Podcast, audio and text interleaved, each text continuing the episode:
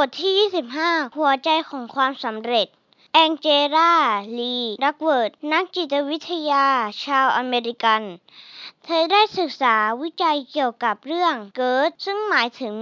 บุคลิกภาพอย่างหนึ่งที่มีลักษณะสำคัญคือ ความภาคเพียรพยายาม และมุ่งมั่น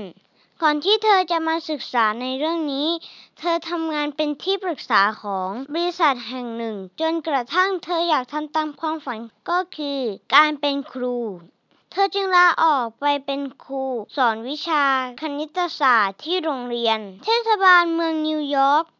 ก็เหมือนครูคนอื่น เธอให้การบ้านเด็กๆ ให้เด็กส่งงาน ออกข้อสอบแล้วก็ให้เกรด แต่สิ่งที่ทำให้เธอแปลกใจก็คือ IQ หรือสติปัญญา ไม่ใช่สิ่งเดียวที่แตกต่างระหว่างเด็กที่เรียนดีที่สุดและอ่อนที่สุดเด็กที่ผลการเรียนดีที่สุดไม่ได้มีคะแนน IQ สูง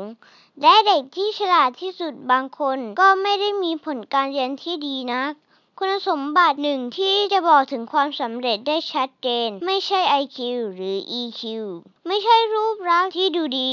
ไม่ใช่ความแข็งแรงของร่างกาย แต่คือความภาคเพียร ซึ่งต้องพัฒนาตั้งแต่ยังเป็นเด็ก ก็เหมือนนิทานกระต่ายกับเต่า สุดท้ายเต่ามีความพยายามก็สามารถเอาชนะกระต่ายได้ ส่วนพ่อแม่จะทำอย่างไรที่ทำให้ลูกมีความภาคเพียร แต่หมอเน้นว่าต้องเป็นความภาคเพียรพอเหมาะพอควร ไม่ตึงหรือหย่อนไป ที่สำคัญก็คือ พ่อแม่ต้องแสดงให้เห็นทำเป็นตัวอย่าง ในเรื่องการมีความพยายาม ที่จะทำอะไรก็ตาม แม้ว่าเป็นเรื่องยาก ต้องแสดงออกว่าตั้งใจและพยายาม ถ้าทำแล้วไม่สำเร็จก็ให้ชื่นชมในความพยายามนั้น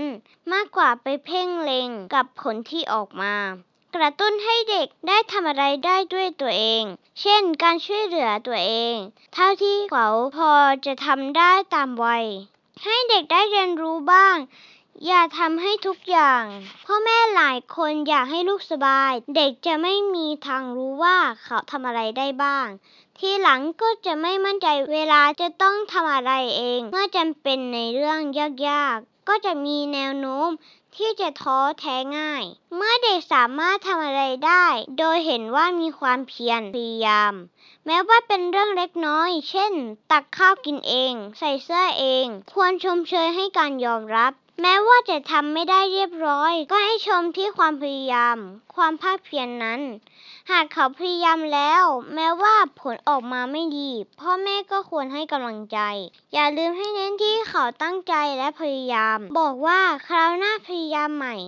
ชมเชยถึงความพยายามของเขา ว่าเป็นสิ่งที่ดีมากๆ ความอดทนและพยายาม เป็นสิ่งที่ยั่งยืนกว่าคุณสมบัติอื่นๆ เหมือนคำพูดที่ว่า แม่น้ำกัดเซาะก้อนหินได้ ไม่ใช่เพราะพละกำลัง